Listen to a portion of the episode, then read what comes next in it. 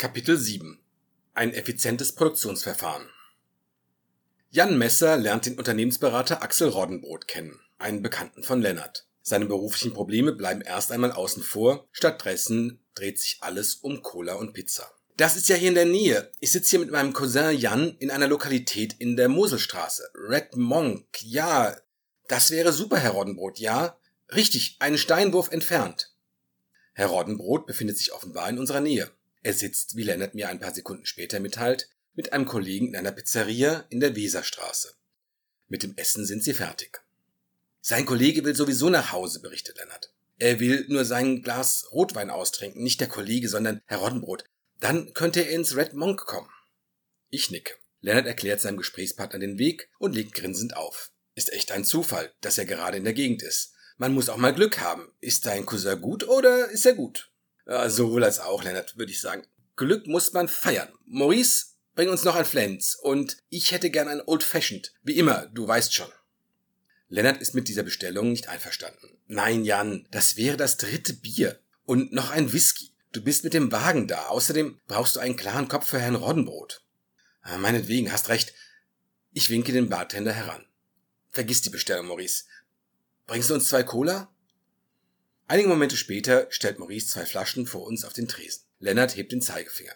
Maurice, wussten Sie, dass ein Liter Coca-Cola bis 1903 exakt 250 Milligramm Kokain enthielt? Maurice dreht sich wortlos weg und geht in die Küche. Nachdem ich etwa die Hälfte meiner Cola getrunken habe, kommt ein Mann mittleren Alters auf uns zu. Ein paar Jahre älter als ich, grau melierte Kurzhaarfrisur, Geheimratsecken, Anzug, Mantel überm Arm, keine Krawatte. Würde mir nicht einfallen.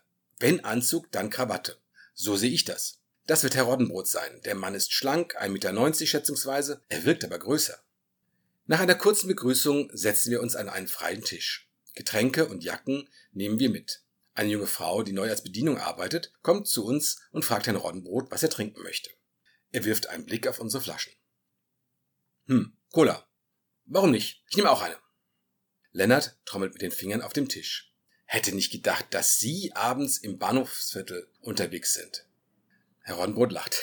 Herr, Larsen, ich hätte Sie hier auch nicht erwartet. Ich wollte nicht. Sachsenhausen wäre mir lieber gewesen oder Bockenheim. Mein Herr Cousin hat mich überredet. Es gibt also in der Nähe ein gutes italienisches Restaurant. Wäre mir nicht eingefallen, muss ich zugeben. Dass Sie vortreffliche Italiener kennen, schon. Dass sich hier einer befindet, darauf hätte ich nicht. Ich war in einer kleinen Pizzeria. Pizzeria Montana. Ach was, staunt Lennart. Eine Pizzeria. Herr Roddenbrot nickt. Bunte Leuchtreklame vor der Tür, blau und grün. Es leuchten einem die Worte Free Parking, Free Coffee und Freedom entgegen. Montana steht nirgends. So heißt die Pizzeria aber. Ich bin zunächst auch vorbeigegangen. Merkwürdig, sagt Lennart. Ist es eine besondere Pizzeria oder warum verschlägt es Sie da mit Ihrem Kollegen hin? Oh ja, in der Tat. Die haben kein einziges Pastagericht auf der Karte. Das ist ungewöhnlich. Eine Handvoll Pizzas gibt's da. Oder heißt es Pizzen? Original neapolitanische Pizza. Spitzenklasse. Aha, murmelt Lennart. Ich schweige. Dann ergänzt Lennart, Pizzas im heutigen Sinn stammen aus Neapel von der Pizzeria Brandi, belegt mit Basilikum, Mozzarella und Tomaten. Grün, weiß, rot. Die Farben der italienischen Flagge.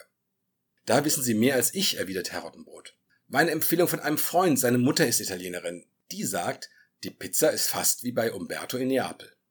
Und? Wie lautet Ihr Urteil? fragt Lennart. Die Pizza ist ein Gedicht, muss ich zugeben. Der Teig zieht 48 Stunden.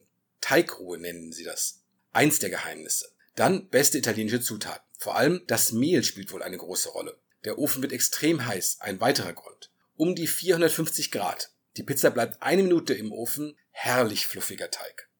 Nur eine Minute, staunt Lennart, nicht viel für ein warmes Essen. Ja, ja, Bloß 60 Sekunden steht auf der Webseite, falls Sie mir nicht glauben. Lennart trinkt einen Schluck Cola. Effiziente Produktion. Da werde ich als Produktionsleiter direkt neidisch. Leckere neapolitanische Pizza im Schnellverfahren. Herr Roddenbrot schmunzelt.